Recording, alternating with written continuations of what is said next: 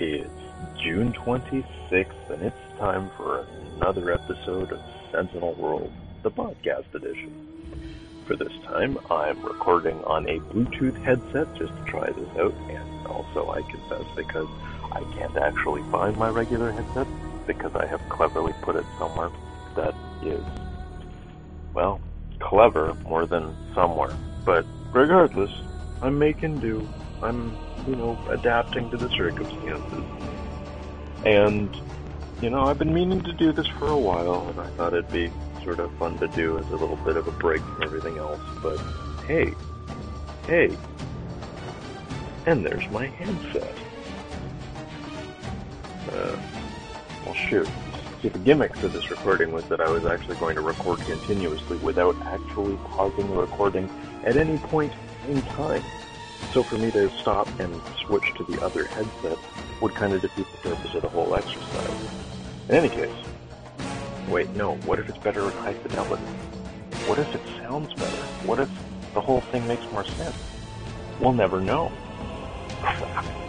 And the best part is, I figured I would record a rant because I've written a rant today. Every once in a while, I write a rant or I speak a rant. Actually, I speak rants more than I write them. I'm relatively good at delivering them, although for me, it's more of a performance art than any kind of actual emotional issue. The secret is to find something that's sufficiently worked up about that is ideally trivial, but also that you can put a lot of emotion into to really kind of make it punch. And hmm, I wonder how the sound suppression is going to affect the punch of the. Punch. Okay, now see I'm looking at the screen watching the little squiggly things go by as if it you know, I've said something profound and important because of course all things said profound and important show up as squiggles on my screen. Unfortunately, the only person here is me, and therefore there's not a lot of profound available. Although if you like, I can read this container of Indian whiskey, which starts off with, according to Indian mythology, when gods and Rakshasas, I assume I'm saying that vaguely correctly, the demons, churned the ocean using the mountain Meru as churner, a golden pot sprang out containing the elixir of life. That was called the Amrut. The great founders of our distillery aptly named it Amrut Distilleries.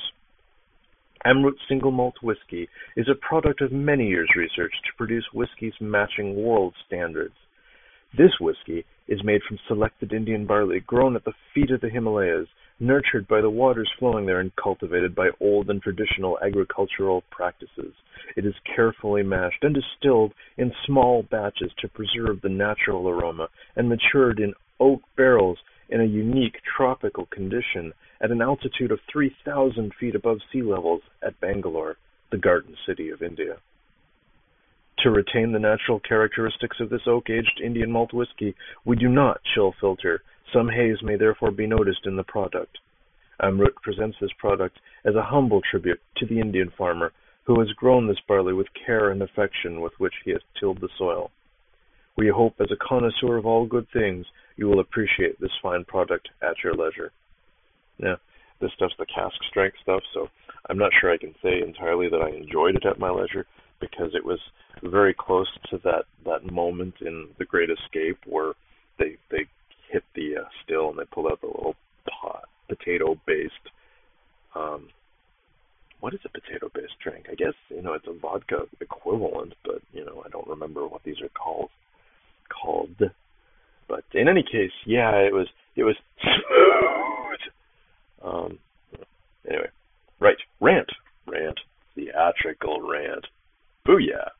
That's right, it's a special edition. It's the rant edition.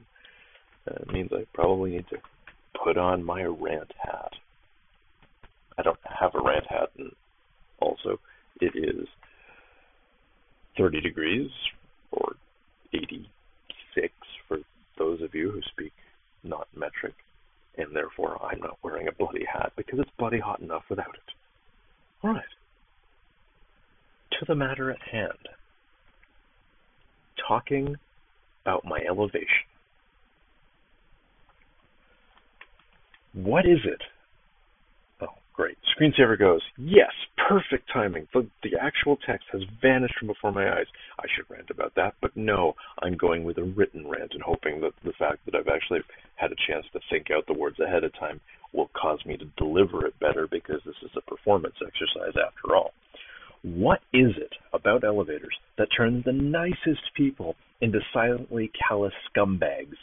Why does a little muzak and a small space take the normal conventions of courtesy and consideration and crap them out onto the floor by crap? See, I've blown it already now. In normal edition, I would go back, I would erase that, but no, no, this is one of those ad lib continue without stopping editions.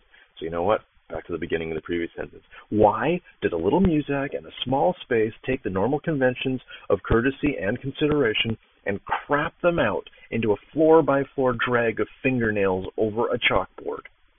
By the way, I'm kind of wondering if that is even a phrase we can use anymore. I mean, given the state of modern education, the whole trend towards computer based education and whiteboards and digital media, do people have chalkboards still? Does every school have it? Is this a universal uh, experience tying modern students back through the centuries to the historical students in faraway lands working on their little handheld slates? I wonder these things. Yes, there are always individuals who compete to be recognized for reaching the pinnacle of achievement in the field of assholery, but I'm not even talking about them. No, this is much more pervasive and transformative, taking people who are otherwise wonderful people and perverting their own polite impulses into a syncopated rhythm of douchebaggery pro tem. Most people respect lines.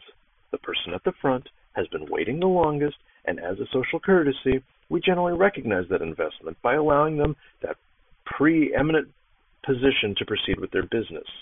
It's a social contract. But when you get to the elevator, that social contract is out the window.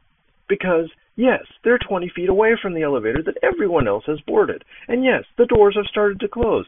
But that won't stop the glacial genius from yelling, Hold the elevator, please. And with that please, suddenly the people who did queue up early, who waited patiently, and who have now boarded, are all required by the patterns of courtesy to lunge for the hold button so that last person can get a shot at what is surely the most irreproducible resource on the face of the earth and not a space on one elevator among many offering a statistical likelihood of service within 30 seconds.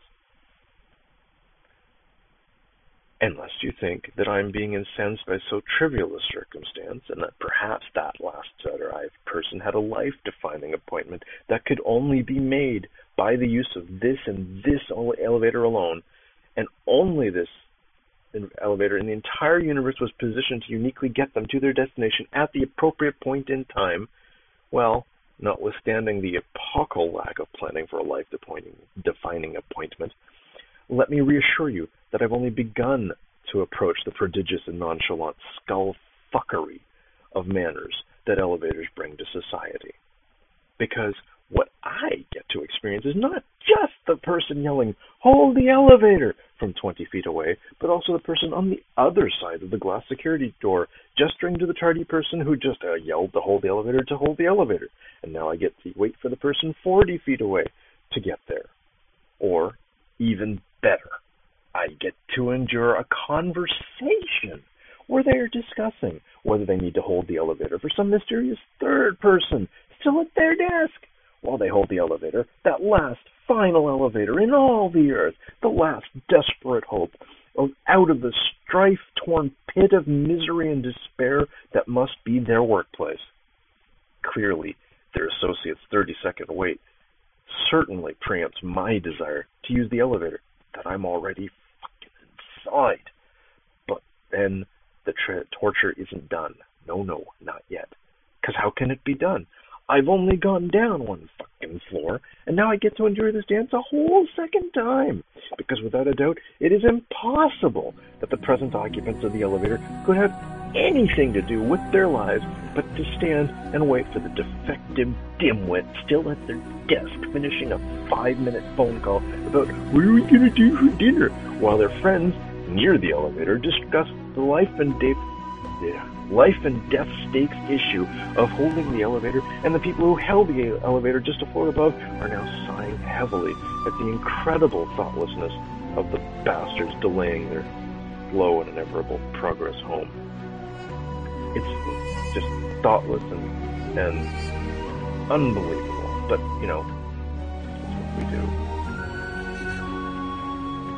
Floor by floor like a cascading sequential kick in the nuts, we eventually, haltingly, and oh, so painfully descend, floor by floor, douchebag by unthinking douchebag, until the opening of the doors at the bottom are like the glowing red exit light from the flaming pits of hell itself, and we spill out of that inadvertent madhouse and back into the quiet, courteous anonymity of the social contract that smooths the passage of our people through our society. We leave the elevator and the building knowing that we are free. We are free at last. Free from the madness. Free from the red haze limiting our sight. Free till tomorrow. Submitted for your consideration, I give you the elevator, enemy of humanity. That's it for this edition of Sentinel World. Didn't want to make it too long. Didn't want to make it any more boring than usual. Now I gotta think of some clever music to go with this. And maybe opening credits or something. I don't know. We'll, uh, we'll wing that part. Anyway, it's been lovely to talk at you. Hope this was worth listening to. I'm gonna go find out. Ciao.